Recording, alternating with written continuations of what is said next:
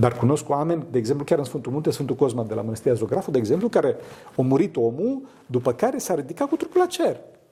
Te-au văzut Sfinții Părinți după patruzeci de zile, că l-au văzut că se duce. Și când au săpat în mormânt așa mai departe, că se mormântul cu ori. Și nu-i singurul caz, sunt și alte cazuri. Asta m-a venit acum în minte, că e Sfânt Atonit.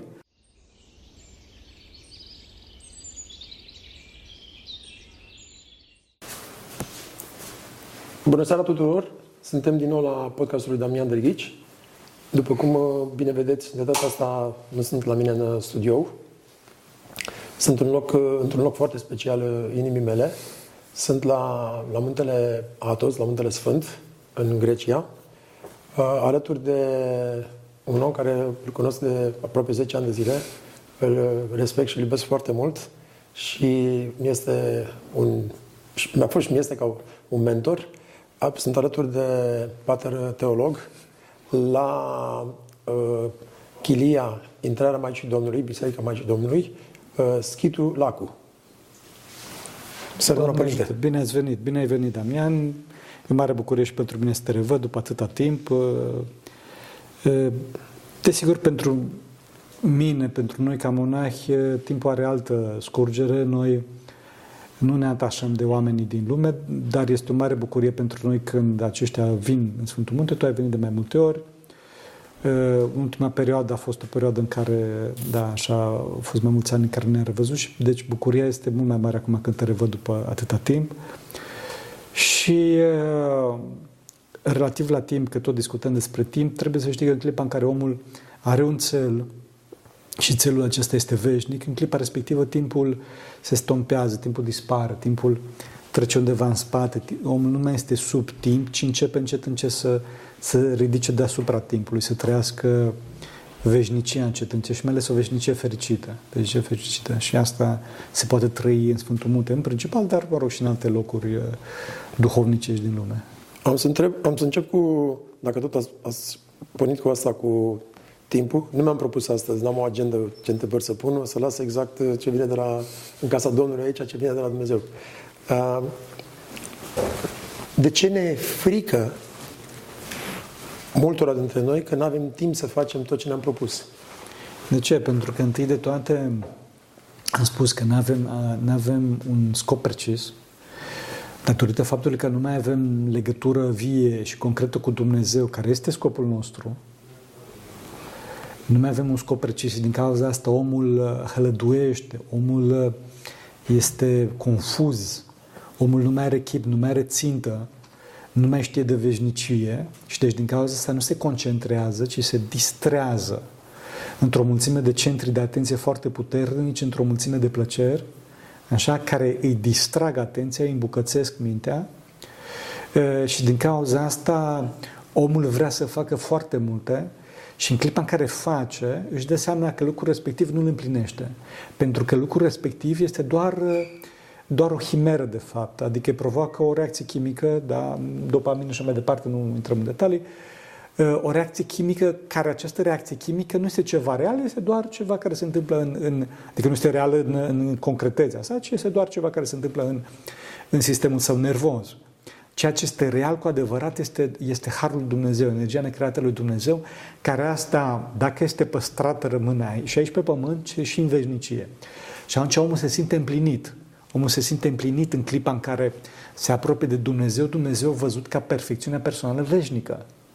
Dumnezeu nu este un moș cu o bilă în mână și un triunghi pe cap și așa scos din priză parcă, ci Dumnezeu, cum spuneam, este perfecțiunea personală veșnică care dă omului sens și îl scapă de moarte, îl trece pe om dincolo de moarte dacă omul se unește cu Dumnezeu.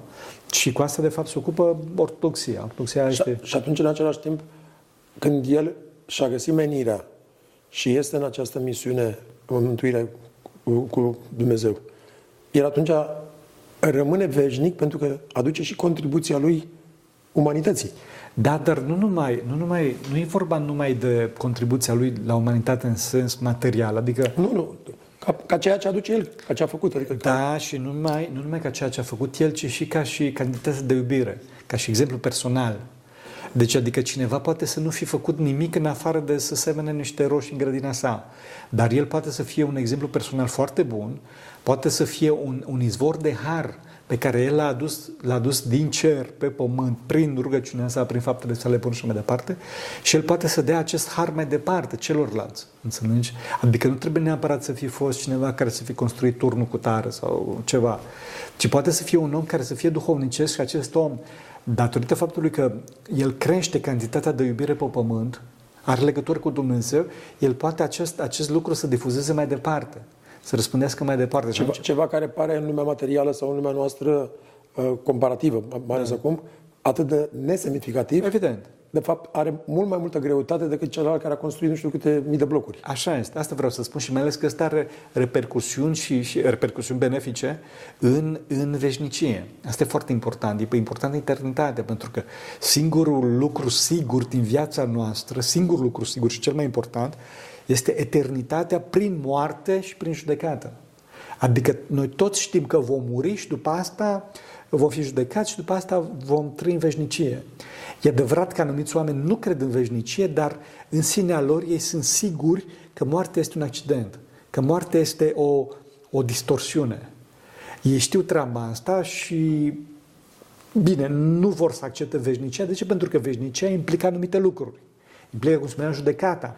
Implică faptul că dacă eu aici pe pământ mă chinui și până în clipa morții nu rezolv eu problemele care mă chinuie, după moarte mă voi chinui în veșnicie, pentru că moartea înseamnă stabilizare, de fapt. Asta e importanța capitală a morții, nu faptul că se desparte sufletul de trup, ci faptul că moartea înseamnă, înseamnă stabilizare, adică intrarea în veșnicie. Cum spuneam într-un alt celebru clip, spuneam că după moarte, mașina nu se oprește, circulă cu o viteză chiar mult mai mare decât aici pe pământ, doar că se înțepenește volanul. În termeni teologici, adică omul nu se mai poate pocăi după moarte. Și din cauza asta, până în clipa morții, trebuie să, trebuie să fim pe direcția corectă. Adică trebuie să avem volanul pe direcția corectă și, de fapt, cum spuneam, din cauza asta, spuneam ieri seara într-o discuție, din cauza asta Dumnezeu ne dă timp. Ne dă timp astfel încât să învățăm să ne întoarcem volanul pe direcția care, care, care trebuie și să nu fim pe aceste distorsiuni, pe acești centri de plăcere foarte puternici. Atunci, dacă, dacă pleci nepocăit, vei rămâne nepocăit în veșnicie. Așa este. Asta, asta e iadul. Asta este iadul. Este, este chinul veșnic, este distorsiunea veșnică. Adică dacă eu sunt cu mâna așa, adică sunt, sunt, sunt distorsionat, pă, mă doare, mă doare aici, acolo și mai departe. Nu mă doare că mă bate Dumnezeu. Dumnezeu este Tată iubitor în veșnicie. Și El nu schimbă această iubire față de noi nici aici pe pământ și nici în veșnicie. Dar pe mine mă doare poziția nenaturală pe care am luat-o.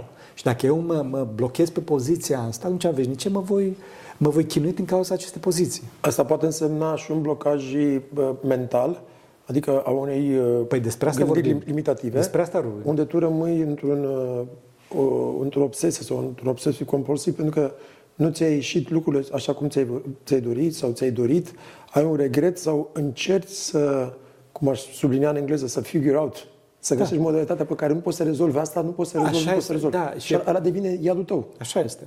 Asta și numai asta sunt dorințe, deci odată sunt regretele, că de ce Damian în urmă cu cinci miliarde de ani l-a călcat pe coadă, sau știi, în continuu, în continuu, în continuu, sau dorințele împise la maxim, pentru că după moarte dorințele sunt împise la maxim, dar aceste dorințe nu mai pot fi împlinite după moarte.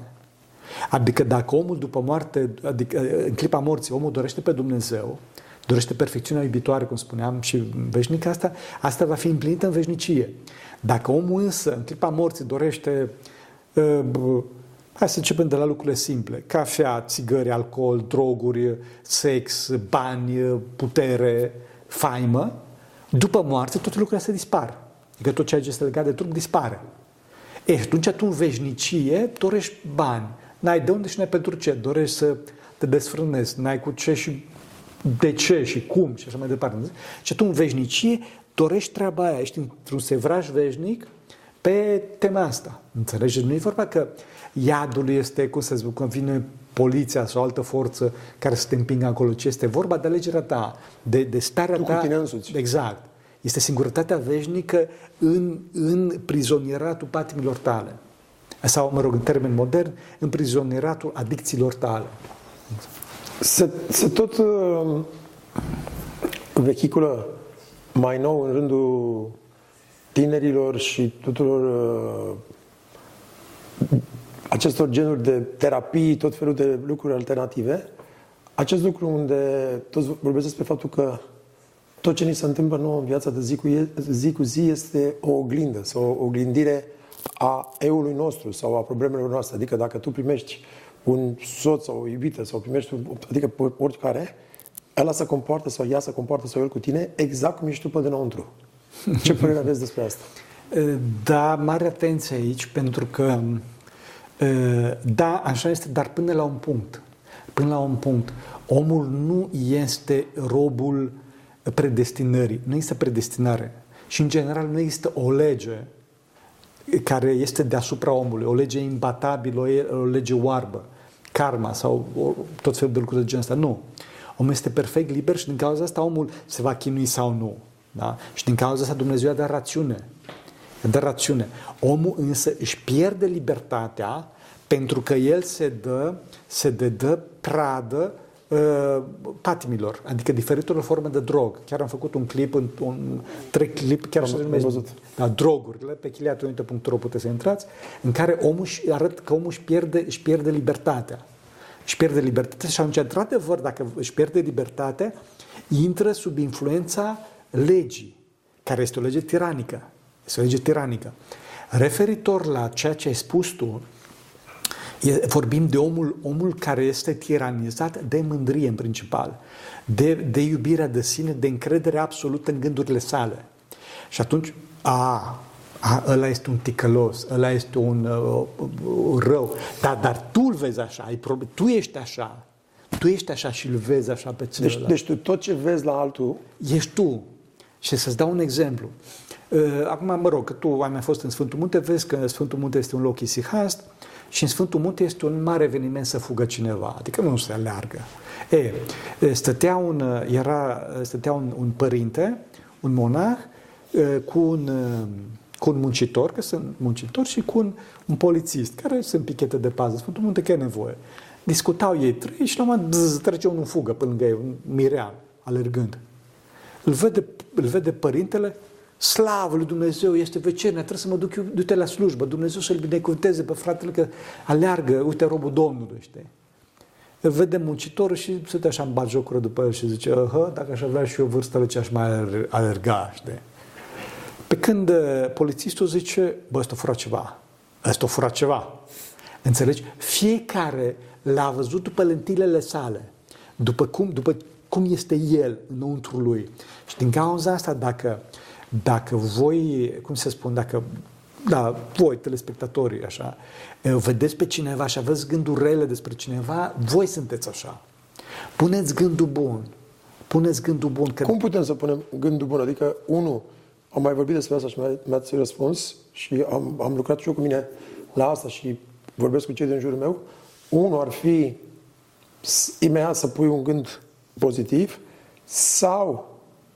Primul lucru, puțin mai, mai, poate mai facil, este rugăciunea inimii Domnului Hristos. Da, totdeauna, totdeauna de rugăciunea, atât, Doamne ajută-mă, nu mă lăsa pe mine, Doamne Hristos miluiește-mă, Doamne Hristos miluiește-mă, Doamne Hristos miluiește-mă, după care să te mustri pe tine, a, că tu ești așa, adică eu sunt răul, și după care toți oamenii încearcă să facă binele. Dar nu știu care este binele, greșesc, nu le ies, o mulțime de lucruri.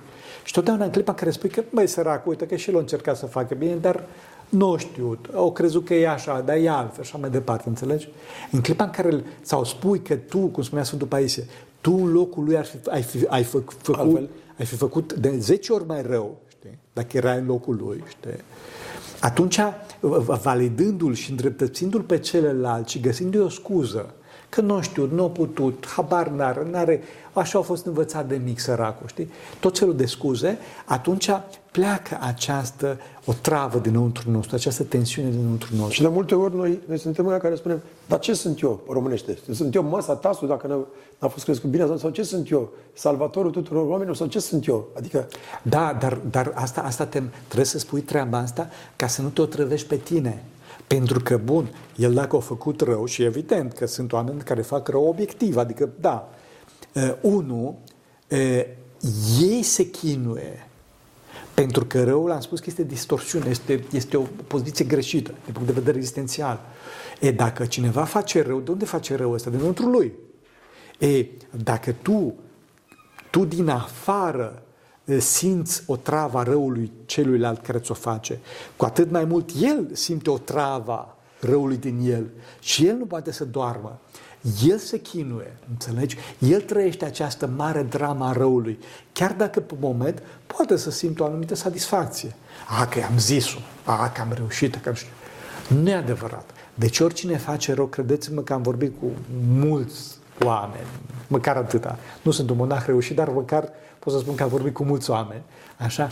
Nimeni, nimeni care a făcut răul nu s-a bucurat după aceea. Adică nu n-a, cum se spune... N-a, n-a fost liniștit, nu a dormit bine, nu se exista. Deci, în, în două cuvinte, ca să, uh, să înțeleg eu, în primul rând, dar mie de, de multe ori îmi place în podcast uh, uh, să pun întrebările, adică chiar să apăs pe ele ca să înțeleagă și tânăra generație. Sigur. În două cuvinte, și dacă el, să zicem, mă rănește prin ceea ce îmi spune sau îmi vorbește urât și eu nu i-am făcut nimic, totuși eu ar trebui să am bunătatea, înțelepciunea pe Domnul Iisus în mine, pe lumina, încât mea să nu vină să-l strâng de gât sau să-i... Așa este. Și, și... Cu toate că mă simt rănit. Da. Nu trebuie, nu trebuie. Nu trebuie să avem pe Hristos în noi, trebuie să ne rugăm să avem conștiința, conștiința unui Dumnezeu atotputernic, care să-mi facă dreptate și conștiința veșniciei noastre. Adică în veșnicie eu să fiu bine, pentru că mi-a făcut rău. Și dincolo de asta să mă rog cu împătimire, cu milă pentru celălalt, pentru că răul care mi l-a făcut el provine din vulcanul dinăuntru lui. Deci în clipa în care a ieșit puțină lavă pe mine și m-a ars, lava, izvorul lavei este în el. Și deci, pe, pe și când spuneți asta tot puternic, sunt atât de puternic încât, încât nu mă afectează. Așa este. Ce spune el. Da, adică sau mă afectează doar așa puțin și trece, și trece, și trece.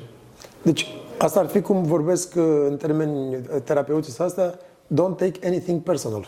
Da, să nu iei personal și mai ales, cum spunea, gândește-te în veșnicie. Adică apă sub pod, lasă-o să treacă, știi?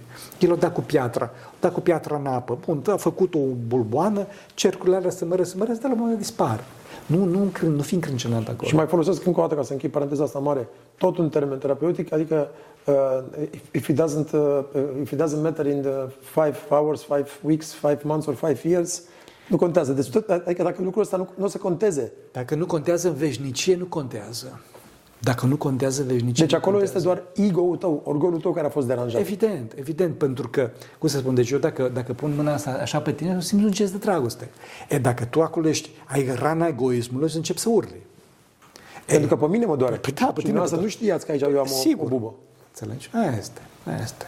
Și asta se vede la sfinți. Că pe sfinții o cărau, îi, îi schingiuiau, îi făceau... Și el, de fapt, se ruga pentru celălalt, că știa că celălalt, din, din încrâncenarea sa, din ura sa, îl schinge pe respectiv. Și se ruga, Doamne, luminează-l pe el. Ne-am învățat să și spunem în momentul când suntem răniți de oricine, de soț, soție, prieteni, relații, oricine. Ne-am învățat să și spunem, păi da, eu sunt prostul lui, să mă...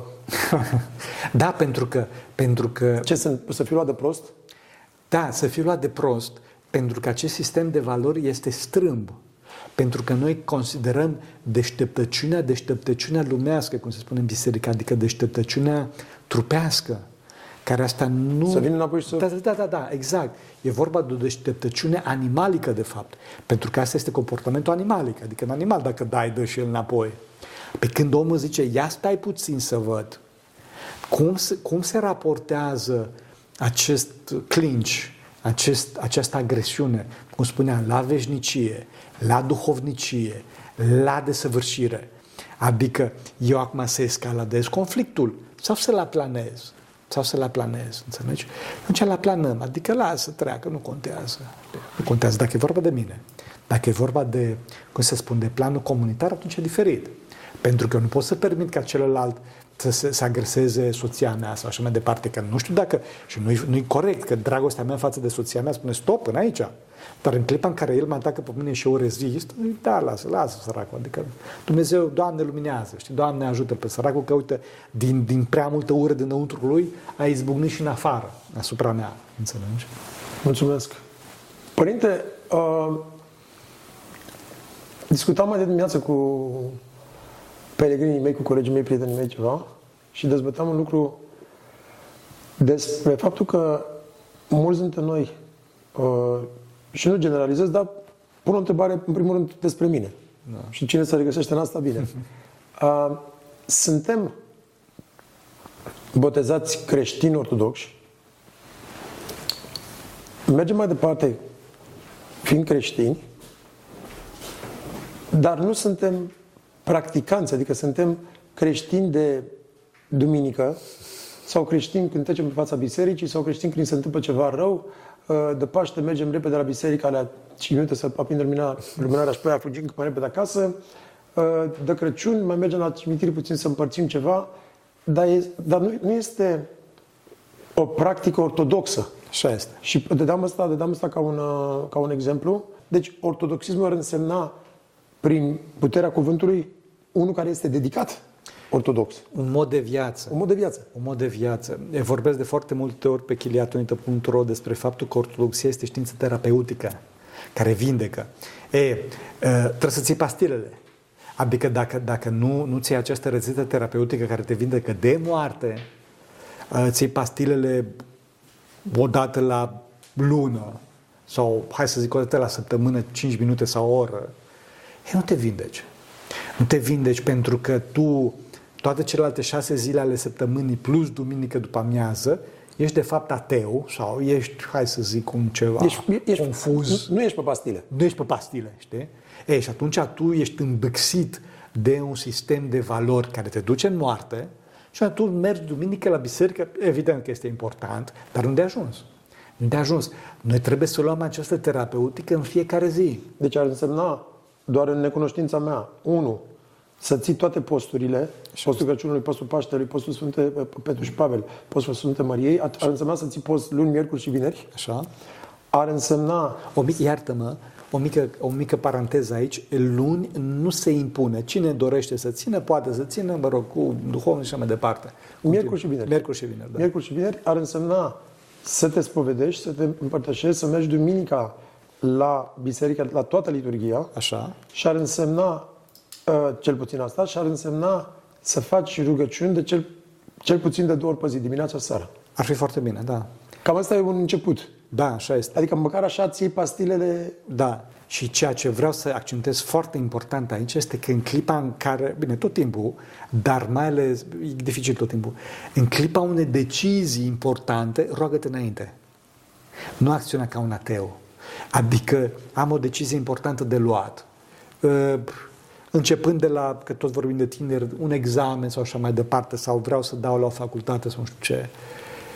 Roagă-te puțin înainte, adică și mai ales roagă-te cu conștiința faptului că Dumnezeu, fiind perfecțiunea personală veșnică, este atotștiitor, adică Dumnezeu știe foarte bine ce facultăți sunt și care facultate se potrivește ție. Și ce o să însemne asta în veșnicie, nu numai acum. Exact. Deci Dumnezeu nu este un Dumnezeu care, da, eu știu, mai vindecă pe câte unul de cancer, mai înviază pe câte unul, dar el nu se pricepe la, eu știu, la medicină, nu se pricepe la juridică, nu se pricepe la informatică. Nu, nu, nu. Dumnezeu se pricepe la toate și mai ales că știe în veșnicie ce repercusiuni o să aibă pentru tine această alegere.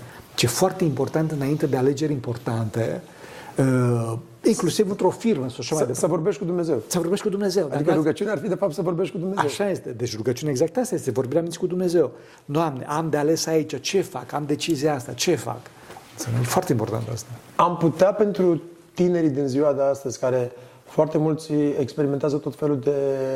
Nu de alte religii, dar experimentează yoga, budism, citesc, sadguru, tot felul de lucruri. Am putea să traducem a, Am, într-un curs care l-am predat, vorbeam despre, despre rugăciunea mare, când spune roagă-te, mulțumește că așa cum ai primit și vei primi. Și de fapt, am putea să traducem puțin și să mă ajutați să, să fie un lucru cât mai, cât mai clar. Că de fapt și rugăciunea poate să fie aproape o stare meditativă. Dar, dar, dar nu meditația de genul celălalt, adică ca meditație, adică tot, tot în, în legătură cu Dumnezeu. Adică, mare atenție, da, deci dacă vorbim, vorbim de asiatici, exact. Acolo e o mare problemă. De ce? Pentru că acolo dispare persoana. Acolo dispare persoana și apare energia fără sursă, chipurile. Energia nu poate să fie fără sursă, pentru că energia se definește ca și activitatea unei surse, unei entități. Ei, de vreme ce, ce entitatea care emană energie în, la asiatice, se vede după, faptele, după rezultatele lor. Nu este o energie iubitoare. Asta se vede foarte clar în, în Asia meridională nordică, unde sportul național al lor sunt artele marțiale, care altele, artele marțiale fac parte din religia lor. Da. Și artele marțiale la ei, unul din principalele stiluri, dacă nu principalul stil, adică Kung Fu, este promovat de către o mănăstire, către un templu, Shaolin. Acolo a fost făcut și de acolo promovat. Deci nu e ca la noi oina, că la noi oina să fim serioși, adică odată, cum se spun, nu, nu face parte din religie, Doamne ferește, și nu, nu biserica a făcut oina. Pe când acolo, artele marțiale, da, Kung Fu, a fost făcut de către mon- monahi, de către Shaolin și partea religiei lor. Asta arată că energia este o energie demonică, o energie foarte dură, fără dragoste. Dacă este să vorbim despre India, acolo este extrema cealaltă, extrema plăcerii, a carnalului, vezi și eu de toate scandalurile cu bivolarul și așa mai departe. Adică e foarte, foarte periculos. De ce? Pentru că nu este Dumnezeu personal, iubitor, atotputernic, veșnic. Și atunci omul ajunge în cele două extreme. Sau în extrema dură, sau în extrema plăcerii carnale și mai departe. Deci diferența între, dintre rugăciune și meditație sau mantra este enormă, pentru că în cazul rugăciunii vorbești cu Dumnezeu cel perfect, pe când în cazul, în cazul cum îi spune, mantrei sau a meditației, vorbești de fapt cu diavolul. Și chiar eu chiar, chiar cunosc persoane care au ajuns la nirvana, care au guru, mari guru. Unul dintre cei mai celebri este Klaus Kenneth, pe care l-am cunoscut personal și cu care, cu care am discutat personal și care am pus pe site, pe chilieathonita, am pus, cum îi spune, câteva interviuri cu el, așa, în care el povestea că i s-a umplut toată camera de, în clipa care a ajuns la nirvana, i s-a umplut toată camera de demoni. Și mai ales el era îngrozit pentru că el tocmai, tocmai se dusese la cel mai mare guru, adică în India vorbim, nu vorbim de așa, cel mai mare guru în viață, în vremea, în, vremea în care a trăit, bine, și tră, trăiește încă, dar vorbim de vremea în care s-a format Klaus Kenneth, așa, să duce cel mai mare guru, tocmai din cauza să scape, să scape de influențe demonice. Și întotdeauna se trezește cu camera plină de demoni. Ei, și de acolo încolo începe schimbarea lui Klaus, mă rog, și într-un final ajunge să întâlnească cu Sfântul Sofronie de la Essex și uh, într-un final uh, uh, e scos, e scos demonul afară, pentru că el se demoniza, se scos afară demonul din el și ajunge să, într-un final să se boteze. Da, și de da, dar totuși în rugăciune, în momentul când închizi ochii, trebuie să ai o stare de liniște, adică evident. Trebuie să ai o stare aproape, nu numai de meditație, aproape, dacă ar fi traducerea este corectă. Evident, nu este stare carnală. Este exact, o stare, o stare este meditativă. Sau da, da, da, este o stare noetică, e dificil. Exact, e dificil, e dificil de tradus. E tradus. Deci, într-adevăr, deci, cu mintea te rogi, clar, deci îți, îți potentezi, potențezi tot sufletul în clipa în care vorbești. Trebuie să fii în conexiune totală cu tot corpul tău, adică să fii relaxat și să, ca să poți să fii total... În... Da, dar mare atenție aici, e, ajută poziția corpului, dar nu este... Cum îi spune, Doamne ajută-mă, nu este necesar totuși. De ce? Pentru că dacă mergem pe direcția asta și nu clarificăm lucrurile, atunci oamenii, cum îi spune, nu se roagă dacă nu au poziția corpului corespunzătoare. Corect. Nu e așa. Asta, nu. Asta am vrut să subliniem. Da, nu e deci așa. Poți să fii în genunchi, poți să fii pe scaun, poți să fii oriunde. Or, oriunde. Poți să fii la volan și în clipa care ești în trafic, Doamne să Hristoasă milește-mă, Doamne să Hristoasă, Doamne să Hristoasă milește-mă. Deci poți să fii oriunde și tu să te rogi. Atunci mintea stă la Dumnezeu, ar trebui să stea la Dumnezeu, bineînțeles că mintea fuge, asta este un parazit al căderii lui Adam, haosul mental, așa, care, acest haos mental se vindecă prin rugăciune, așa, dar te poți ruga oricând și oriunde. E adevărat că anumite medii sunt mult mai propice rugăciunii, din cauza să veni și biserica. Deci mare atenție să nu spună oamenii să ajungă în extrema cealaltă, că dacă eu mă rog acasă și nu mă duc la biserică. Nu, nu, nu. Trebuie să te duci la biserică. De ce? Pentru că biserica este spațiul, este arealul care este cel mai propice rugăciunii. Acolo toate simțurile noastre sunt imersate în realitatea viitoare, în realitatea raiului. este o avantpremieră, un trailer a Raiului Biserica. Adică trebuie să mergem duminică, duminica în biserică. Și, și dacă tot m-ați adus aici, că rugăciunea este vindecătoare și poți să te rogi oriunde, mașină sau oriunde, a, cum facem? Am spus la bun început că nu avem timp, dar acum întrebarea e cealaltă. Cum facem de nu suntem niciodată prezenți? Și adică în continuu suntem undeva cu corpul nostru, suntem aici cu corpul, uh, cum spun specialiștii și oamenii de știință, această disociere între da, da. cap și da. corp, și noi suntem cu mintea la zece mii de kilometri. Adică noi suntem aici și acum, ok, cum să fie concertul la care trebuie să-l organizezi? Și eu am făcut plățile la altul și trebuie să, trebuie să facem porcul și trebuie să facem pomul și, și mintea e în continuu. Nu, nu numai la stres. Și la lucruri care le, le consideri pozitive. Adică ce, vreau să organizez Crăciunul, dar tot, tot, tu nu ești, tot nu ești aici. Cum putem să ne ajutați, să, adică, sau cum putem să, să generăm mai mult prezent în viața noastră? Da, asta este o mare problemă, se numește răspândirea minții. Sfinții părinți vorbesc despre acest parazit extensiv. Întâi de toate, trebuie să... sunt mai multe. Hai să pornim de la cel mai simplu, cel mai banal. Este o foaie de hârtie. Scrie-le. Scrie-le, după care începi să tai. Tai asta nu, asta mâine, asta nu, asta mâine. După care mustră-te pe tine însuți. Spui, ei, Damian, unde ești? Trebuie să fiu aici. Trebuie să fiu aici, trebuie să mă concentrez pe ceea ce este eficace acum să fac. Și după care vorbești cu Dumnezeu. Sau în toată această decizie, tot acest proces de decizional, zici, Doamne, ajută-mă, Doamne, luminează-mă. Și o să vezi că Dumnezeu să te lumineze. Nu că o să vină un înger cu o trompetă, astea sunt foarte periculoase, ci o să-ți dea o, să-ți dea o strângere de inimă sau o largheță de inimă, o pace.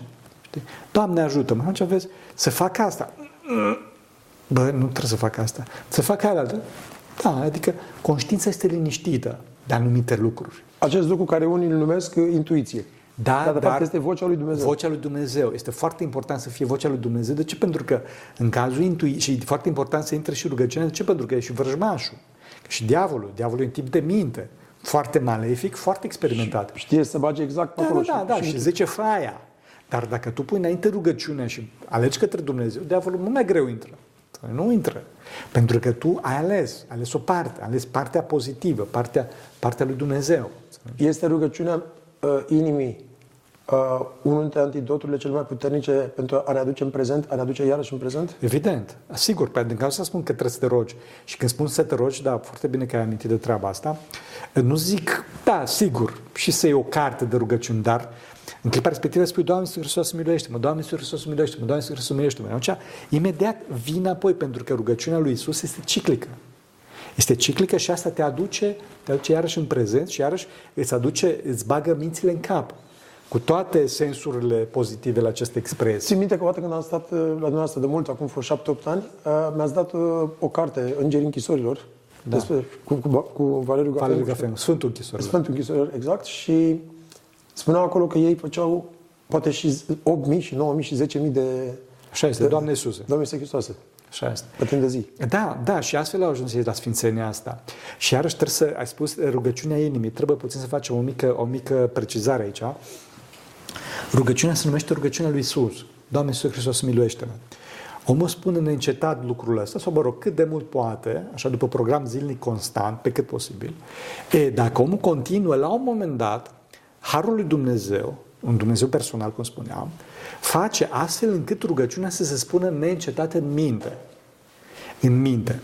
Mintea, în limbajul Sfinților Părinți, înseamnă totalul părților e, raționale ale sufletului. Sufletul are mai multe părți raționale. E, în clipa în care rugăciunea se spune în mintea, se numește rugăciunea minții, se spune neîncetat, fără efortul omului, și atunci mintea, adică părțile raționale în discuția noastră, se curăță. Și omul începe să gândească corect. Apare în prezent, răspândirea minții se estompează, dispare. Și atunci de ce este numită rugăciunea inimii? Exact. În clipa în care omul continuă cu această rugăciune și este atent să facă virtutea și celelalte să nu păcătuiască, atunci harul lui Dumnezeu cel iubitor, deci persoana lui Dumnezeu, da, prin voința sa, coboară în persoana umană, coboară această rugăciune în părțile iraționale ale sufletului. Care părțile iraționale ale sufletului se numesc împreună, se numesc e, inima. inimă. Și atunci se unesc părțile, părțile raționale sufletului, adică mintea, da, suma, da, din preună cu părțile iraționale ale sufletului, adică cu inima, se unesc cele două și omul revine la starea lui Adam de dinainte de păcat. Adică se reface unitatea originară și originală. Și da, se rupe și disocierea. Exact, se rupe disocierea, se... adică dispare disocierea, tot celelalte. Și atunci, asta este rugăciunea inimii. Deci în clipa în care rugăciunea se spune neîncetat de către Harul lui Dumnezeu în inima omului, adică în inima vorbind de nucleul, nucleul uman, adică părțile iraționale. Partea doritoare și partea mânietoare, astea sunt părțile iraționale. Mulțumesc frumos! Sfântul Dumnezeu! Cum pot să aprind lumina în sufletul meu întunecat? Apeși pe, pe buton. Și buton, butonul... Ați înțeles metafora? Sigur. Dar tu, tu n-ai înțeles. Deci am înțeles. înțeles. Da, am înțeles. Da. Butonul, primul buton este spovedania. Și de ce spun apeși pe buton? Adică trebuie să faci o acțiune decisivă. Adică, da, trebuie să fac treaba asta. Trebuie să fac treaba asta. Și atunci, în clipa în care spui trebuie să fac treaba asta, înseamnă că automat te supui unui program. Acel program pe care l-ai amintit tu, de rugăciune dimineața, seară și mai departe. Tu în clipa în care intri în acest program, mergi la biserică și spovedania. Spovedania, iertați-mă aici, da, vreau să fac o mică paranteză, sigur. Spovedania nu numai a celor care uh, nu ți-e rușine ție să le spui. Spovedania a celor care ți este cel mai teamă și cel mai rușine care le-ai făcut ca să poți să scure sufletul. Păi mai ales astea, mai ales astea, pentru că acolo, acolo înseamnă că ai condiționări. Acolo, acolo, acolo ai problema ta, înțelegi? Acolo ai tu dependențele tale. Aceia sunt idolii tăi.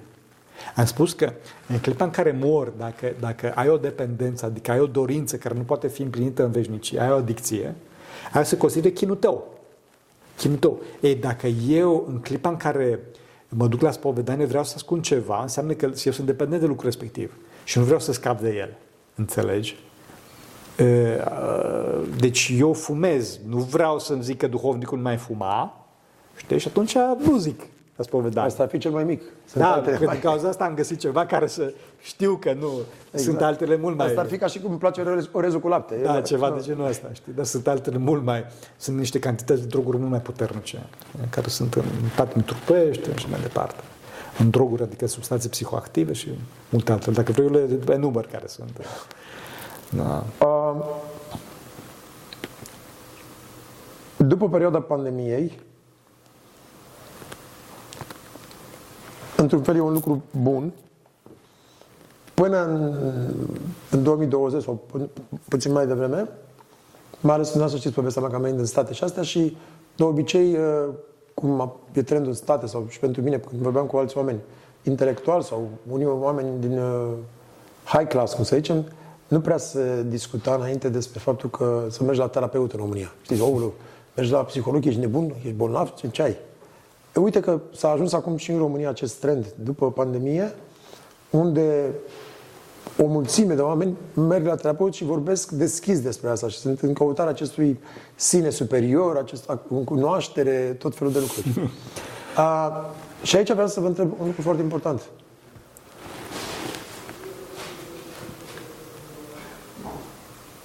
Poate psihoterapeutul, terapeutul, psihologul, sau cum vrei să spui, să dea aceleași răspunsuri profunde sau să ajute precum un duhovnic care are cunoștința și cuvântul Domnului? Nu. Nu, pentru că uh, psiho, ce-o fi el, uh, este pe plan uman. Este pe plan uman. Psihologul, psiho ceva, ce-o fi el, psihiatru și mai departe, poate să câștige timp, singurul lucru poate să câștige timp și poate să, să-i câștige timp. Pentru de ce? Pentru că, ce se întâmplă? Omul are probleme psihologice pentru că nu se spovedește. E, uneori e dificil să-i spui, du-te să spovedești. Atunci mergi la psiholog.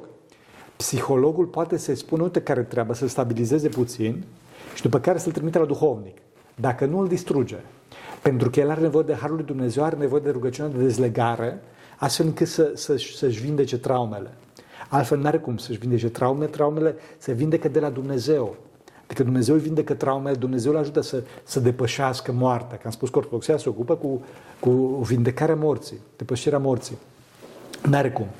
E, deci numai să câștigi un anumit timp și asta mai ales în cazul în, în, în care există probleme trupești. Adică o imbalanță chimică sau ceva mecanic, adică s-a lovit omul la cap sau așa mai departe. Și atunci e, mi-e și frică să vorbesc pe tema asta, că trebuie neapărat să fie creștin și neapărat trebuie să fie foarte bine documentat psiho, ce-o fi el, astfel încât să dea pastile, dar pastilele care să-l, să-l echilibreze și să nu distrugă pe respectiv, înțelegi? Până când ajunge la duhovnic. Până când ajunge la duhovnic, știi? Pentru că, pe de altă parte, vrea, vrând să se facă bine, poate să facă rău prin pastile, știi? Că trebuie, e foarte fine și treburile astea sunt foarte, foarte, foarte fine. Foarte fine și din cauza asta au spus Dumnezeu că asta se dă în dar de către Dumnezeu. Adică numai Dumnezeu poate să facă treaba asta, pentru că, de fapt, tu nu știi, nu știi ce e în sufletul celuilalt. Știi? Da, adică, mai ales că suntem aici în Grecia și știți că vorbești o greacă, când stai și traduci mot amu, psiholog, tu te uiți la cineva care, log, vorbă, da. Vorbești despre suflet. Despre suflet, exact. Adică tu nu te uiți la ăla să vorbești despre problemele tale mentale. Exact. Te uiți să vorbești despre suflet. Deci cred că nu e persoana potrivită. Cred nu că este. Să vorbești cu duhovnicul despre suflet. Așa este, așa este. Și duhovnicul este, de fapt, duh este partea cea mai fină a sufletului, de fapt, știi? Duhovnic este, este cum să spun, este e, corespondentul slav al psihologului din greacă. Duhovnic. Adică cel care se ocupă de suflet. Asta este duhovnicul. Cum ne alegem duhovnicul? Cum ne alegem duhovnicul? Da, bună. După cum am spus că ortodoxia este ramura medicinei care se ocupă cu vindecarea sufletului, putem să facem analogia cu medicina de trup. După cum, cum am aleg eu un medic de trup bun? Întreb, în stânga și în dreapta. Care, care e medic bun de nu știu ce? Ce îmi zice? El îmi zice, el îmi zice, el îmi zice. Te vezi că cu tare, cu tare, cu tare, cu tare. La fel și întrebăm despre un duhovnic bun. Care este un duhovnic bun? Și atunci vedem ce spun oamenii din biserică, măi, du-te la cu tare că ăla este un duhovnic bun. Adică pe bază de recomandare. După care... Merge... A nu folosi Facebook-ul cum folosiți pentru un doctor. Da, da, exact. Deci nu, nu, nu, nu, nu, nu, nu. Da, sigur. După care este foarte important să avem duhovnicul pentru bolile noastre. Adică sunt anumite boli boli duhovnicești, din categoria, eu știu, depresii și deznădejde și așa mai departe, care au nevoie de un duhovnic mai, mai iubitor, mai moale, mai așa mai departe, care, așa. Și poate care a mai avut alți oameni cu genul ăsta. Sigur, de... sigur, adică care știe. Adică nu, nu un duhovnic generalist. Da, da. Un, da, da, asta spun, duhovnic după bolile tale. Și atunci el știe cum să te ia, știe cum să spună și citește rugăciunea de dezlegare care se mai departe. Pe de altă parte, cineva are bolile de partea altă, adică cu mânie, cu spart, cu dat cu toporul, cu nu știu ce, cu așa mai departe, cu înjurături. E, la asta nu poți să dai un duhovnic moale. Acolo trebuie să fie un duhovnic care să poată să zică, bă, dacă nu, oh. Adică totdeauna este nevoie de duhovnicul potrivit la persoana potrivită. Înțelegi? Și din cauza asta există secretul. Secretul spovedanii este și datorită faptului, sigur, ca să nu afli păcatele unul de la altul, evident, dar și ca să nu afli nici terapeutica. Nici terapeutica. De ce? Pentru că, de exemplu, dacă este un caracter care săracul se luptă cu deznădejdea și așa mai departe, duhovnicul nu se dă un canon de să-l îndoaie pe respectivul, că îl împingi în deznădejdea. Dar, pe de altă parte, este un, un, duhov, un, un, un, cum să spun, un, un om care are un caracter foarte dur și zice, da, că o să mai fac și o să mai nu știu ce. Acolo trebuie dat un canon mai serios ca să-l moi pe respectivul. Deci, și, și datorită faptului că bolile nu sunt de folos să se cunoască de la unii la alții, dar nici terapeutica nu este bine să se cunoască de la unii la alții, din cauza asta spovedania este particulară. Este particulară. E bine să avem același duhovnic cu soția, soțul, iubitul, iubita? Este esențial. Esențial. De ce? Pentru că duhovnicul poate să acționeze și trebuie să acționeze ca și mediator, ca și sfătuitor între cei doi. Pentru că, bine, nu trebuie și ne rugăm să nu se întâmple, dar hai să fim realiști, clar vor apărea tensiuni, clar o să apară neînțelegeri. Ei, atunci este esențial duhovnicul. De ce? Pentru că cei doi se spovedesc respectivului și respectivul nu că spune păcatul unul de la altuia. Știe cum să... Da, știe cum să gestioneze lucrurile și cum să le echilibreze. Cum să le echilibreze. E foarte, foarte important asta și mai ales aici, că tot vorbim despre asta, vreau să spun tinerilor să nu se ducă la părinții lor. Pentru că dacă se duc la părinții lor și mai ales la mamele lor, Așa? Asta, asta generează mari tensiuni în cuplu, mari tensiuni în cuplu care pot să ajungă până la divorț. Soacrele sunt probe reale pe tema asta, că încearcă, și așa atunci, atunci nora sau, mă rog, ginele se simt exclus, excluși din cuplu și atunci se luptă cu soacra pentru victimă, pentru soție sau pentru soț. Și par mari tensiuni, mari probleme. Deci totdeauna cu duhovnicul și încercăm pe cât posibil să-i ținem la distanță pe, pe și părinți. Și dacă tot ați adus subiectul ăsta, parcă mi le puneți pe tavă, așa, mi le, aici, aici dumneavoastră mi le arătați. A, ce se întâmplă cu bărbatul și cu femeia, așa cum vorbeam și aseară, în societatea noastră și în momentul ăsta la noi, în România, așa cum vorbeam și despre cei de afară, Jordan Peterson și alții vorbesc despre asta, dar uite că s-a ajuns, noi de obicei eram cu cincizeci de ani în urmă față de da, America, dar cumva, era bine. Da, era bine. Acum cred că s-a comprimat puțin. Așa este. Și nu suntem exact cu cincizeci, dar zece, douăzeci, dar, dar cumva influența este mai mare și se resimte da, și la noi. Ce se întâmplă cu această bătălie pe putere între femeie și bărbat? Da, e vorba de, de o ideologie foarte, foarte nocivă, se numește postmodernism. Care postmodernismul se rezum, rezumă la două cuvinte, question everything. În română se traduce prin întreabă orice, dar question everything de fapt nu se traduce prin întreabă orice, ci de fapt îndoiește-te de, de, de orice. Îndoiește-te de orice, știi? Și atunci ăștia se rup de tradiție, se rup de tot ceea ce a fost acumulat de către nu numai de către ortodoxie, de către planetă, că vorbim despre de mii de ani, mii de ani, zeci de mii de ani, experiența planetei. Atunci ăștia vor să meargă înainte cu orice preț și vor să, cum se spun, să calce în picioare tot ce s-a găsit. Și una din, din, din lucrurile care se calcă în picioare este familia. Și mai ales, mai ales, cum îi spune, se calcă în numele avansului și numele libertății. Care libertatea, ca să fie libertate, trebuie să aibă o direcție. Ăștia de astăzi nu mai au nicio direcție. E vorba de libertinaj, adică o băltoacă morfă care permis orice. De ce? Pentru că a dispărut Dumnezeu, care este direcția libertății. Adică direcția libertății este perfecțiunea. De vreme ce a dat cu piciorul la Dumnezeu, a dat cu piciorul la perfecțiune, a dat cu piciorul la direcție și de pot să fac orice ce mă tună pe necapul. Adică eu să mă consider câine, să mă consider pisică, să mă consider de alt gen, să mă consider tot ce așa mai departe. E, și atunci, în clipa respectivă, spunem, de ce să nu, să nu fac eu ce vreau eu? Adică eu să fiu egal cu bărbatul și bărbatul să fie egal cu femeia și mai departe. Dar aceasta... Că oricum, iertați-mă aici, da. Că oricum mama a fost proastă și s-a chinuit și dacă mama a fost bună și a ascultat, uite cum a fost și, și uite bunica mea, nu? Da. Adică sigur. Orice fel de referință la trecut sau la tradiție nu este una... De ce? Pentru că s-a pierdut. S-a pierdut, s-a pierdut, s-a pierdut legătura cu tradiția. Pentru că bunica a fost proastă, zicem noi, da, din punct de vedere trupesc. Pentru că în clipa în care dai cu piciorul la veșnicie, la Dumnezeu, dai cu picior, piciorul la, la, la suflet, la fericirea interioară. Bunica n-a fost proastă, bunica a fost chiar foarte înțeleaptă.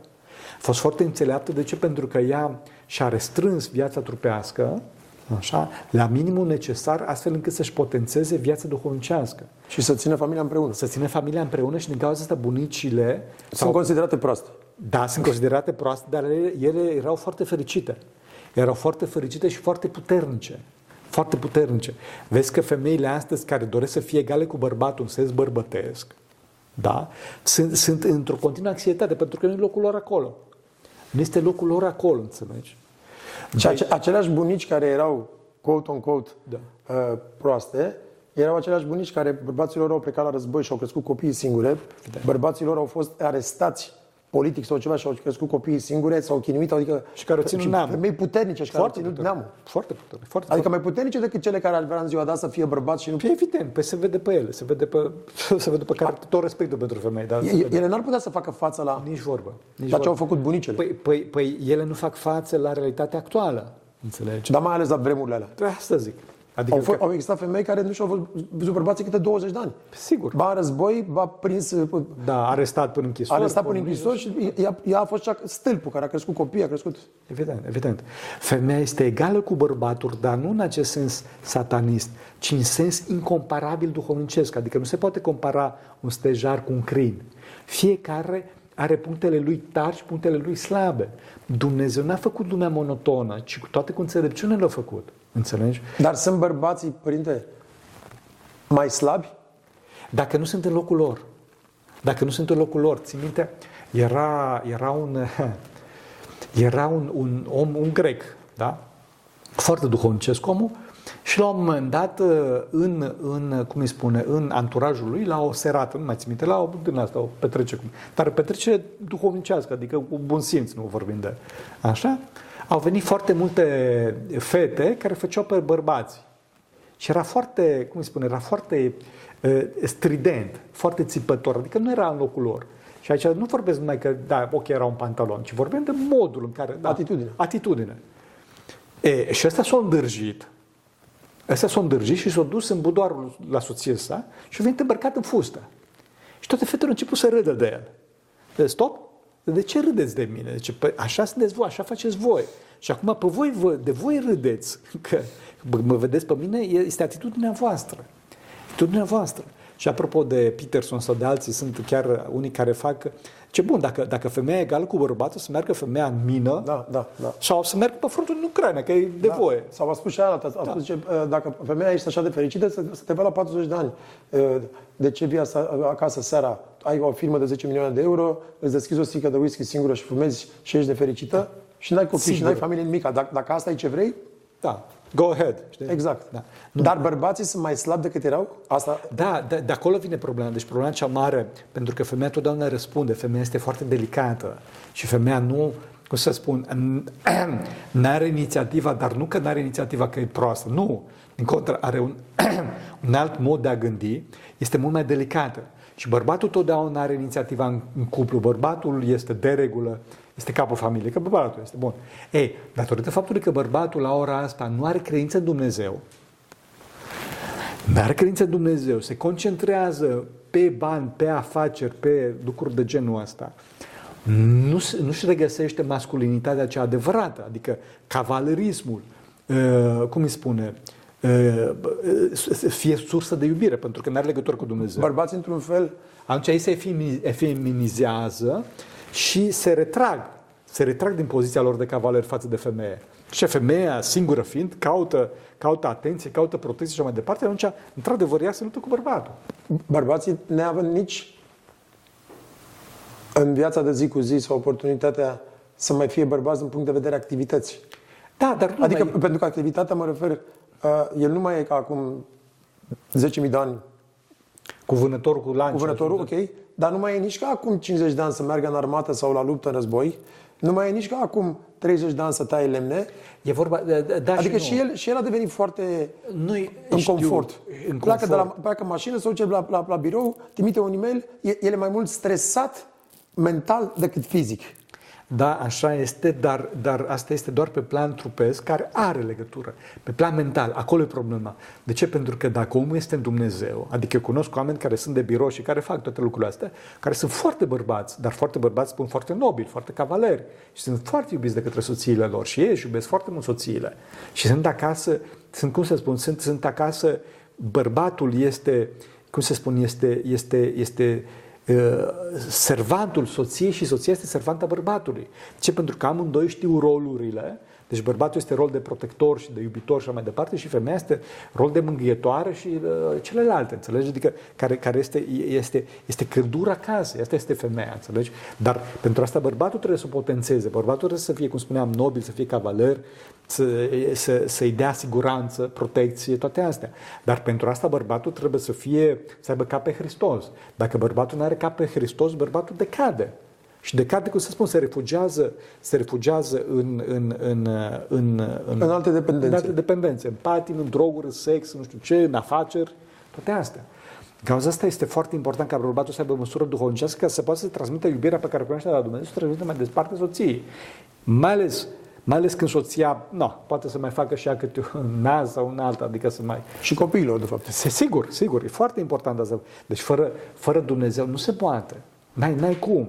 Și din cauza asta, pentru că bărbații s-au depărtat de Dumnezeu, datorită influențelor din afara ortodoxiei, din cauza asta nu, nu se mai căsătoresc, nu mai țin cupluri și mai departe, pentru că n-au, n-au capacitatea de iubire necesară ca să poată să mențină un cuplu. Ce putem face noi ca români și cei care dăm mesaj mai departe și la noi în țară bineînțeles pentru cei care sunt în diaspora, dar mai ales în România, să întărim mai mult credința în ortodoxie și să, să aducem învățăturile Muntelui Sfânt aici mai mult acasă la noi și să ne dăm seama că fără Dumnezeu nu există iubire, fără Dumnezeu nu există mântuire. Da. Întâi de toate, mai multă credință în Dumnezeu. Cum se poate face treaba asta? Fraților, Hristos a înviat. Adică omul ăsta chiar a înviat. E, și sunt foarte multe dovezi despre învierea lui Hristos, să ne înțelegem. Sunt mai multe dovezi despre învierea lui Hristos decât despre lui Cezar. Da. Bun. Dincolo de asta, nu e numai vorba că Hristos a înviat, pentru că Hristos n-a apărut ca un fachir, ca un scamator, și au zis, uite care treaba, dacă faceți să vă zic eu, puteți și voi să faceți treburile astea. Și într-adevăr, cunoaștem o mulțime de minuni. Și, cunosc, și eu cunosc oameni care au murit, au înviat, bineînțeles, nu ca și Domnul Iisus Hristos care a depășit moartea, dar cunosc oameni, de exemplu, chiar în Sfântul Munte, Sfântul Cosma de la Mănăstirea Zograful, de exemplu, care a murit omul, după care s-a ridicat cu trupul la cer. Te-au văzut Sfinții Părinți după patruzeci de zile, că l-au văzut că se duce. Și când au săpat în mormânt, așa mai departe, că se mormântul cu ori. Și nu-i singur caz, sunt și alte cazuri. Asta m-a venit acum în minte, că e Sfânt Atonit. Deci, se vede, se văd rezultatele acestei terapeutici ortodoxe, înțelegi? Adică nu, ortodoxia nu e de genul, știi, frate, fii tu cu minte că mai vedem noi. Nu, adică rezultate, există rezultate, există sfințenie, există minune, există... Eu văd pe mine însumi că mă vindec, înțelegi? Adică, deci eu sunt... Bine, eu sunt într-adevăr un monah ratat și un om ratat, dar crede-mă că dacă m-aș fi dus în lume, cred că aș fi găsit ceva de lucru, știi? Că aș fi găsit să lucrez undeva. Cu toate astea rămân în Sfântul Munte. De ce? Pentru că văd că e convenabil în sensul că îmi vindec sufletul aici. Nu trăiesc nici în huzur, slavă lui Dumnezeu, nu, așa mai departe. Nu există niciun motiv să rămân în Sfântul Munte în afară de terapeutica sufletului meu, în afară de ortodoxie. Deci, deci să văd rezultatele, înțelegi? Să văd rezultatele și în prezent, și în trecut, și sper și știu din profeții că și în viitor să vadă. Mulțumesc. Acum, cum facem să ducem mai mult de ăsta Sfântul Munte? Fraților, intrați pe chilia athonita punct ro. Deci ceea ce putem noi să oferim este platforma noastră, site-ul nostru. Intrăm. Asta pot să fac eu. Mai sunt și părinții de jos care au o mărturie atonită. În alt site, tot din schitul nostru. E dificil. De ce? Pentru că e, în clipa în care omul, monahul, merge afară din Sfântul Munte, E, își pierde această concentrare, pentru că Sfântul Munte este portalul către cer. Ei, în clipa în care pleci de aici, te duci și joci fotbal cu diavolul pe terenul lui. Prefer să joc fotbal cu diavolul pe terenul meu. Și din cauza asta am ales acest lucru, că vezi, facem filmare acum, după care eu îmi continui programul duhovnicesc. Mă rog, în halul în care mai fac și eu. Ei, deci din cauza asta facem treburile astea. De acolo încolo, dacă mai merg părinții, de exemplu Părintele Stares, Părintele Piv, merge în fiecare an, până acum a mers în fiecare an, nu știu dacă se mai poate pentru că e foarte bolnav, și merge în țară și mai face cuvântări. Dar în principal este pe online. De ce? Pentru că este cel mai bine pentru noi, pentru noi din punct de vedere duhovnicesc. Vin tineri? Da, asta e, a, bun, bine că mi-a adus aminte. O altă, o altă treabă este e, să vină oameni în Sfântul Munte. Să vină oameni în Sfântul Munte, bineînțeles, e foarte dificil, sunt puține locuri și așa mai departe, dar vin tineri. Vin tineri care sunt, cum îi spune, sunt foarte preocupați și mai ales, adică se vede, deci din clipurile pe care le fac se vede că am fost foarte mult așa în informatică și așa mai departe și vin foarte mulți informaticieni, foarte mulți oameni care uh, sunt din domeniul, dar nu numai, așa, care discutăm și care uh, se folosesc, se folosesc. Deci nu, nu trebuie, sunt interesați. Sunt, sunt interesați. De ce? Pentru că ce se întâmplă? Odată cu postmodernismul, păcatul a ieșit dincolo de limite. Adică omul se retrage, știi, în clipa în care vezi de promovări de, de distorsiuni sexuale, vezi, adică pe față, știi, omul zice, wow, prea mult, prea mult, știi, prea mult, știi, prea mult, știi. Părinte, am o întrebare. Suntem în perioada postului, lansăm acum de Crăciun, și cred că există o confuzie generală. A existat perioada de înainte, pe vremea lui Răposatu, așa, unde țineam post așa cum știam și noi, da? Adică fasole cu pâine, pâine cu cartofi, cartofi prăjiți cu pâine, mămăligă cu pâine și cartofi. Adică nu era, era o bombă, bombă plină de carbohidrați. Da, da. Țin minte, oricum Și de când nu țineam post, mâncam așa. Adică da, luna da. mâncare de cartofi, marți am mâncat cartofi prăjiți, miercurea cartofi la cuptor, joia cartofi da. cu... Țineai, țineai că nu aveai cum. Exact, da. da. Uh, dar totuși mama avea asta, care ținea Dumnezeu să ierte. Uh, după care am trecut în perioada anilor nouăzeci, unde postul a fost reinventat cu tot felul de pateuri, de vegetal, cu tot felul de chimicale cu astea. După care s-a ajuns acum, în ultimii șase șapte ani, să existe o deschidere pe piață și din partea furnizorilor, producătorilor, să existe brânză vegetală, caju, tot felul de lucruri. Dar există o confuzie pentru unii între veganism și post. Da. Și aș vrea să clarificăm puțin astea. Într-un mic uh, studiu al meu, și am spus-o și în podcast, noi de fapt suntem o țară de, cum ar fi, în ghilimele, de vegan, pentru că noi avem, dacă ar fi să numărăm toate posturile, cu luna, miercurea și vinerea și cu totul, tot, undeva la două sute patruzeci de zile post pe an, adică da, doar o sută douăzeci de zile mai rămâne da, cu... Da, foarte bine, foarte bine. Cu carne sau la produse lactate. Bine, monahii, în general, nu... Exact, nu, dar am spus... Da, da, sigur. Exact. Din câte știu că am fost aici de nenumărate ori, în afară de pește, sepia sau... Uh, fructe de mare. Fructe de mare și nu toate alea, da. Te știu, mai puțin, adică... Da, bine, ale, pentru că sunt o delicatesă, noi le evităm, adică le mâncăm când e o sărbătoare, când... Exact. Așa, da. În rest, majoritatea e, sunt, adică, năut, orez, paste, roșii, da. tot, tot ce înseamnă legume și fructe. Uh, puteți puțin să ne... Uh, nu să ne spuneți exact o, un meniu al postului, dar să clarificăm puțin sigur, postul sigur, în sine sigur. și diferența între vegan, veganism da. și postul nostru creștin-ortodox. Așa este, așa este, așa este. Întâi de toate, postul înseamnă... înseamnă uh, postul numărul unu este să te ridici puțin flemând de la masă. Adică să nu te îndopi. Asta este primul. Austeritatea. Lucru. Austeritatea. Numărul unu. Ok. Numărul doi... Este într-adevăr postul de anumite mâncăruri, alimente, care sunt astea și sunt astea. Diferența dintre, diferența dintre uh, post și dietă sau veganism sau orice altceva este scopul și starea interioară. Adică eu postesc uh, nu pentru fitness, nu postesc ca să am mușchi și să dau la sală și să merg mai departe, nu pentru femei. Iarăși, nu postesc pentru că, eu știu, carnea este blestemată sau necurată și mai departe. Și aici, dacă îmi permiteți să adaug ceva, și dacă acum am aflat că am voie la caracatiță și fructe de mare, nu mă duc la restaurant și dau comandă la cinci farfurii de creveți, patru farfurii de... Uh, păi asta zic. Exact, și umplu masa da. așa plină de fructe de mare, că gata, am voie la e voie, e da. voie, e voie, da. da. Postul se face pentru smerirea omului, pentru că sufletul este legat de trup. În clipa în care trupul primește toate cele care el le cere, că mare atenție, trupul nu e rațional, sufletul e rațional, în clipa în care trupul primește toate cele cere, trupul se duce în direcția sa. Adică îl trage pe om înspre animalic, înspre patim trupești. Și atunci omul nu mai gândește cum trebuie, gândește cum nu trebuie. Așa. Deci noi din cauza asta postim. Și asta, asta îl duce pe om într-o smerenie și aici, pe primul plan, este, cum să spun, starea interioară. Dacă eu, în clipa în care mănânc un crevete pe zi și doar atât mă mândresc, imediat îl tai. Era un monah pe vremea Sfântului Simeon, neoteolog, care ăsta și datorită Constituției trupești și altor factori, pentru că, mare atenție cu postul, am spus că regula de aur este să te ridici puțin flămând de la masă și n-am spus cât trebuie să mânci, pentru că sunt diferite Constituții, adică unul poate să mănânce nu știu cât și altul, bun. E, și era unul pe vremea Sfântului Simeon, neoteolog, care ăsta era foarte așa și putea să postească foarte tare, pe când ceilalți nu, nu putea să țină postul pe care ținea el, știi? Și ăsta se mândrea, ci vedea de sus pe ceilalți și au ajuns la, la Părintele Stares, adică la Sfântul Simeon.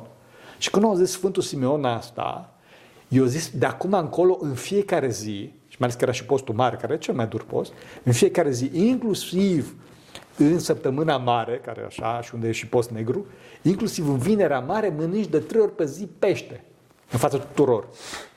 Deci ăsta să, să, i s-a rupt mintea în două, știi? I s-a rupt mintea în două și mânca pește și plângea, efectiv. De ce? Pentru că scopul postului nu este, cum să spun, nu este performanță, nu este recordul mondial de, cum să zic, de câte, câte grame am mâncat tu astăzi, eu să mănânc cu două grame, nu. Deci este această smerenie și această ținere în frâu ținere în frâu a, cum îi spune, a, Doamne ajută-mă, a trupului. Asta este diferența între post și veganism și orice altceva, keto, paleo și așa mai departe. Dacă, dacă omul se mândrește pe tema dietei, a greșit ținta. A greșit ținta. De acolo încolo, după cum ai amintit și tu, este... Bine, acum e adevărat că vorbim la foarte mulți oameni și... Nu... E ok, ok. Da, nu, nu, nu. De ce? Pentru că nu poți să spui ce, dar întâi de toate să tai într-adevăr mâncările care fac foarte multă plăcere.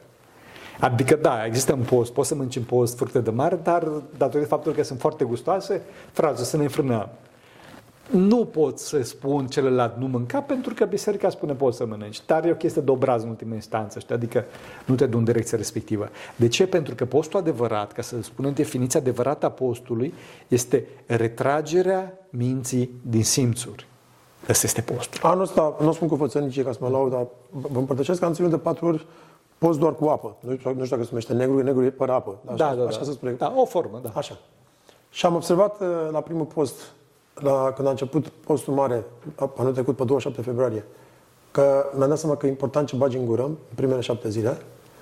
L-am ținut, după care am ținut săptămâna mare a Paștelui iarăși și acolo mi-am dat seama că e important ce scoți din gură. Da, evident. Și la al treilea, în, la sfârșitul mai, nu, în iunie, în iunie am avut al treilea,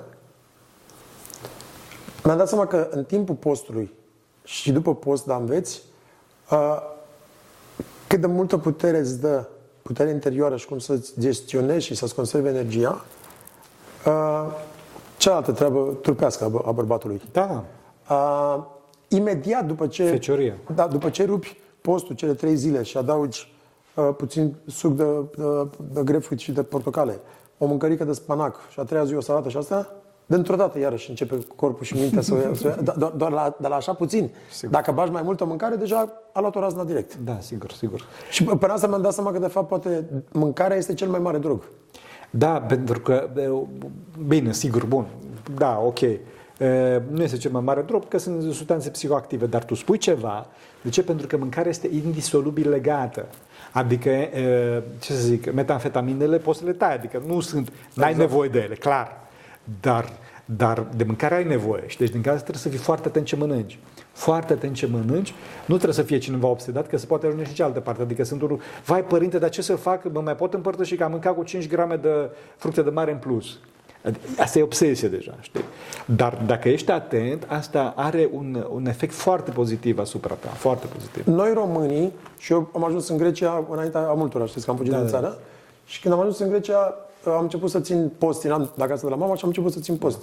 Și pentru prima oară atunci mi-au spus mai mulți, păi nu ai voie la taramosalata, care e un fel da, de da. salată de ecrie, ai voie la calamari, ai voie la creveți. Și n-am putut să înțeleg ani de zile, și noi în România vorbim despre asta, știu că ați mai fost întrebat, mă uit la, la emisiunea noastră, spuneți-ne mai exact care este substratul din spatele acestui mare mister cu fructele de mare. Da. Nu au sânge sau de ce da, este e vorba, voie? E vorba, e vorba de sânge. E vorba de sânge.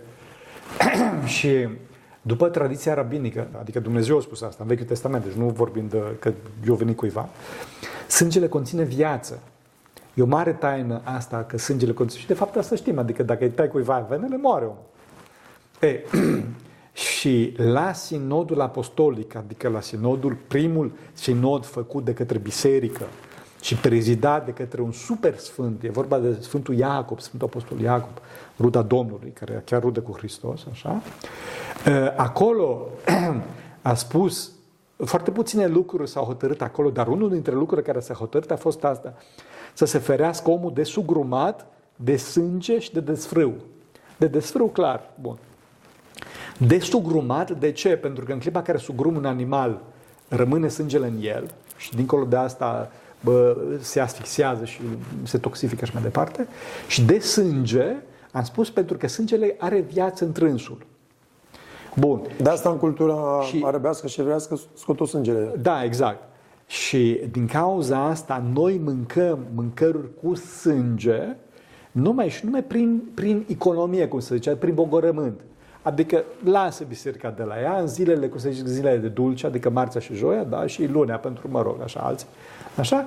Se mănâncă mâncare cu sânge. Fructele de mare, eu știu, mierea, icrele sau alte lucruri care nu sunt nu sunt din animale cu sânge, dacă ouăle sunt din animale cu sânge, așa, toate aceste produse care nu conțin sânge, melciul de exemplu, se pot mânca în post.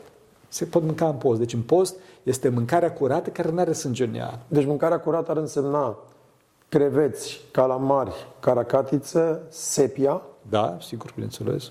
Ouă, nu, nu. bineînțeles, pentru că așa. Da. Ar însemna melci. Melci, da. Miere, da.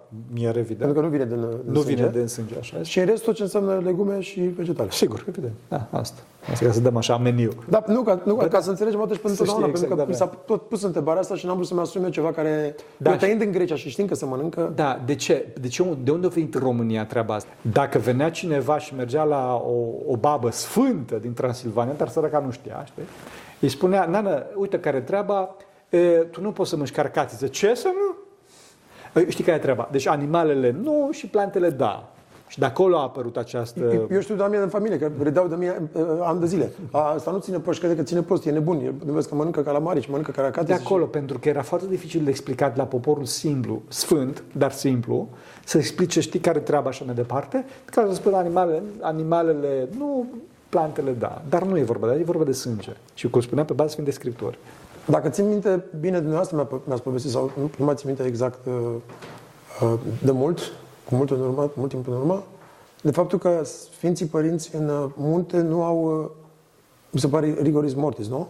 Ah, da, da. Putem să... Da, sigur.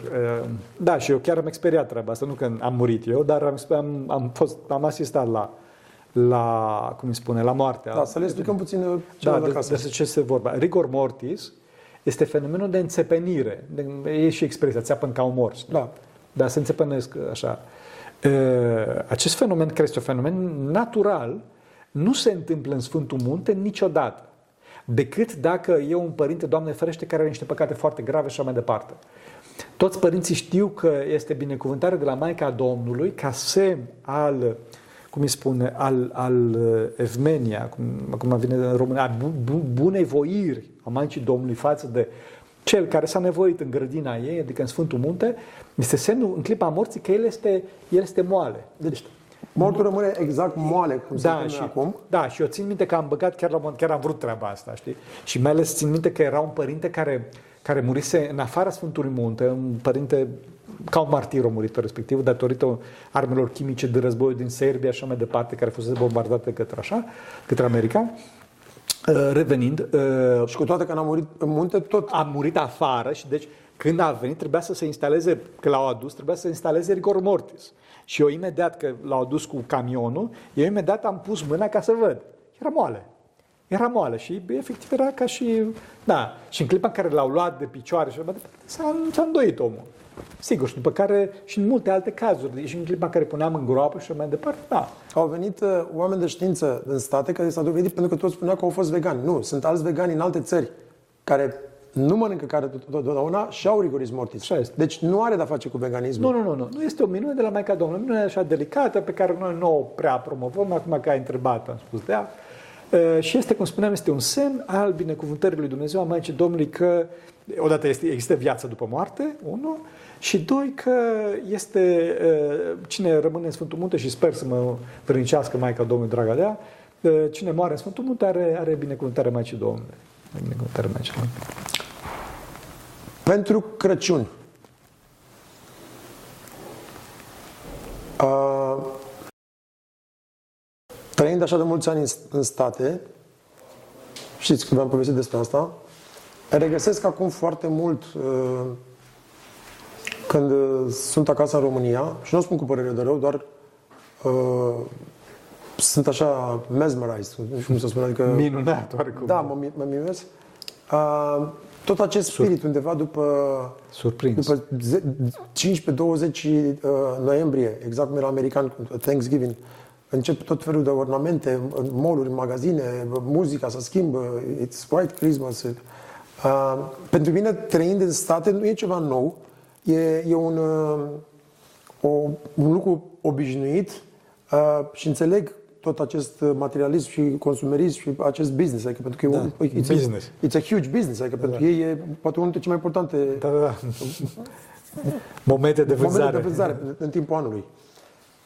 Dar mă uit, mă uit așa la mine, la Cristina, la soția mea, la, la, la băiat, la colegi, la prieteni, la tot felul de oameni,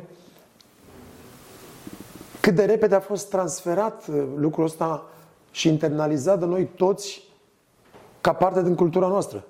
Noi, fiind aceeași generație care am trăit cu moș gerilă, cu o portocală, cu bomboane de alea care le mâncam din pom, da, da, da. Săracii de noi, dacă prindeam banane, cu cozonacul nostru, cu, cu porcul tăiat în curte, cu, adică lucrurile noastre care erau da. Extrem de simple, cu luminițele alea, da, da. Cu ale lampioanele cele exact, nu erau de calitate.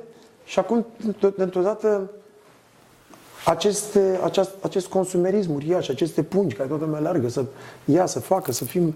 Uh, și cumva, am, poate întrebare mai lungă, cumva s-a diminuat spiritul nașterii Domnului prin toată această poleală îmbrăcată uriaș de tot ce înseamnă acest consumerism, cadouri, pomul și asta și asta și aici mergem și la magazinul ăla și la magazinul ăla și în esență dăm la o parte puțin, adică numai în ochii noștri nașterea Domnului. Da, pentru că nașterea Domnului este o sărbătoare duhovnicească, evident. E, în clipa în care tu pui materia, materia scoate afară Duhul. Scoate afară, pentru că materia ocupă un loc, materia este grea, este compactă, concretă și scoate afară Duhul. Deci, trebuie, trebuie întâi de toate, după cum am spus, trebuie tăiate grijile. Evident că vom sărbători nașterea Domnului, sigur că trebuie să ne pregătim. Nu prea mult.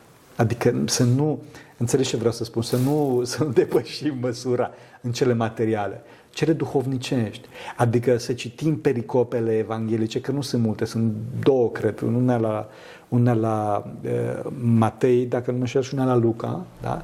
În care se vorbește despre nașterea Domnului. Mai ascultăm un cuvânt de folos pe tema nașterii Domnului. Și să mergem la biserică. Evident, mergem la biserică, am spus asta, am spus la început. O zi înainte de Crăciun. Nu, în fiecare duminică și clar. Și nu, atunci. Dar măcar și pentru Crăciun. Și pentru Crăciun, cu o zi înainte și, și de Crăciun. Trebuie. Nu că suntem așa de ocupați cu pomul, cu, cu gătitul, cu mâncatul, cu prietenii, so să ieșim la masă. Am, am zis că nu știu. Știu, înțelegi? Nu trebuie. Nu, am spus că să nu depășim. De ce? Pentru că diavolul ce face? Diavolul ne împinge în extreme astfel încât să ne pierdem pacea, să ne pierdem liniștea. Totdeauna face asta în, în preajma marilor sărbători, astfel încât să facă o ispită, astfel încât să petrecem sărbătoarea cu uh, tristețe sau cel puțin cu stres. Că n-am făcut aia, că n-am făcut aia, nu contează. Nu contează. Dumnezeu se bucură mult mai mult apropo de, de o sărbătoare făcută cu pace și, bineînțeles, un brăduț micuți, dacă e vorba de brăduț, sau chiar și fără, acum să nu scandalizez, chiar și fără bradă. Adică la noi, în Sfântul Munte, nu se pune bradă. Unde? Nici, niciodată nu se pune bradă. Înțelegi? Dar acum, sigur, oamenii pot să... Dar, încă o dată, ceea ce pe mine mă interesează foarte mult, ca și monah, ca și, mă rog, da, monah ratat, ca și isihast, este totdeauna să existe pace. Și în clipa în care vezi că grijile își generează tulburare, taie-le, taie-le, taie-le. Nu vrem noi să facem, eu știu, să, de petrecerea trupească, de referință. Adică cine ești tu? Nu că vreau să jignesc. A, a devenit puțin așa și sunt uh, foarte curajos să spun asta. A devenit așa puțin pentru că pentru că tot, vorbesc totul, este, da, totul este cât să arătăm cât mai mult pomul nostru, să arătăm, adică noi o țară de, uh, de săraci pe timpul lui Ceaușescu, cum știm, părinții noștri se dădeau peste cap și făceau orice uh, din putința lor, să avem pe masă ceva de mâncare, da? Ca în ziua de astăzi, de Paște și de Crăciun, n-ați văzut în viața vieților noastre atâtea fotografii cu tot ce, tot, tot, tot, tot ce gătesc nu, toți. Nici nu vreau. Da, adică sute de fotografii, zici că suntem, parcă n-am mai văzut mâncare în viața noastră. Pe vremuri nu, s-a, nu arăta, nu arătam asta, sigur, adică nu, da. Nu s-a arăta. Ia uitați cozonace, ia uitați sarmale, adică nu era o fățărnicie. Toată lumea avea... Nu e vorba de fățărnicie, eu cred că este un mod de gândire foarte nociv, care îl împinge pe omul spre materie, material. Eu zic că trebuie să dăm un pas puțin înapoi și, cum spuneam, trebuie să fim atenți la conștiința noastră, să vedem, mă tulbur acum, pierd sensul Crăciunului. Dacă da, mă opresc. Mă opresc, pentru că Dumnezeu vorbește în conștiința mea, Dumnezeu este activ în cotidian. Mă rog, Doamne, ajută-mă să sărbătoresc Crăciunul cu vrednicie. Doamne, ajută-mă să te naști în inima mea. Că asta este, de fapt, nașterea Domnului. Deci noi de Crăciun nu sărbătorim un eveniment care a avut loc în urmă cu două mii și ceva de ani. Noi de Crăciun sărbătorim nașterea Domnului acum. Acum, acum, acum noi. Și pe asta trebuie să ne... Și din cauza asta, clar că trebuie să avem pe masă ceva frumos și așa mai departe, dar acel lucru nu trebuie să strivească delicatețea nașterii Domnului din ieslea inimilor noastre. Trebuie discernământ. Și trebuie o frână, o frână, adică stop până aici, până aici. Să am, am puterea să spun, da, mă opresc, mă opresc. De adevărat că o să zică cu tare și cu tare, nu mă trebuie să zice cu tare și cu tare. Adică eu o să pierd, o să pierd pe Hristos pentru că cu tare și cu tare o să zică nu știu ce. Cred că trebuie să punem frâna, asta acum să fac și o mică glumă, dar e chiar e reală, să punem frână și după asta, patruzeci de zile de post, când băgăm în noi prea mult și unii ajung pe la spital cu... Știți? Da, știu, știu, știu. Dezlegările de post în sensul... Extremele sunt totdeauna de la diavol. Totdeauna extremele sunt de la diavol. Și în, și în lipsă, și în surplus. Totdeauna. Mintea se luminează în clipa în care este pe centru cruci. Adică nu trebuie să fie nici în sus prin mândrie, nici în jos prin deznădejde, nici în dreapta prin surplus, nici în stânga prin, prin lipsă. Dacă, dacă mintea stă pe, pe, pe centrul crucii, atunci mintea se luminează de către Dumnezeu. Și asta, asta. Pentru asta e nevoie de conducător duhovnicesc, pentru asta e nevoie de duhovnic, pentru asta e nevoie de rugăciune, pentru asta e nevoie de toate. De obicei, la închiderea podcastului meu, dar o să mai facem cum de asta, am, am de gând să ne vin, pun întrebare dacă într-un metavers, într-o virtuate, realitate virtuală, în cincizeci, o sută, două sute, cinci sute de ani, un copil va intra și va alege cumva să se uite la noi și să vadă acest podcast în urma tuturor experiențelor noastre acumulate de o viață întreagă ca monah și nu numai și înainte, dar aici, în contextul acesta, care ar fi uh, mesajul, pentru... mesajul noastră pentru, pentru tineri, pentru oameni și pentru noi, ca români, ca creștini ortodoxi. Pentru copilul respectiv metavers. Și pentru copilul respectiv, dar și pentru copiii din ziua de azi. Ah. Metaversul este o minciună. Get real. Fiți reali. Fiți reali. Trebuie, trebuie omul să fie real și să redescopere frumusețea persoanei. Pentru că persoana este, este, este sursă de iubire. Întâi de toate Dumnezeu ca sursă primordială de iubire și după care toți ceilalți ca și, ca și lentile, ca și, ca și oglinzi care reflectă lumina lui Dumnezeu. Și aici, unde, exact unde avem camera, sunt trei cuvinte uh, scrise sub cruce, nădejdea, credința, credința și dragostea. Și dragostea. Da. Cele mai mari virtuți. Cele mai mari virtuți și toate, toate celelalte virtuți în acestea se adună, în nădejde, credință și dragoste. Pentru că, de fapt, tot ceea ce facem, facem pentru potențarea acestui lucru și dintre astea cel mai mare dragoste. Dragostea. Să rămână, Părinte, mulțumim la toți. Uh, sărbători fericite. Mulțumim la fel. Dumnezeu vă binecuvânteze. Doamne ajută și vă mulțumim că sunteți aici pentru noi, vă rugați pentru noi și ne dați atâta iubire și vă dăruiți viața pentru noi. E, încercăm să facem ce putem. Dumnezeu să te binecuvânteze. Doamne ajută. Doamne ajută.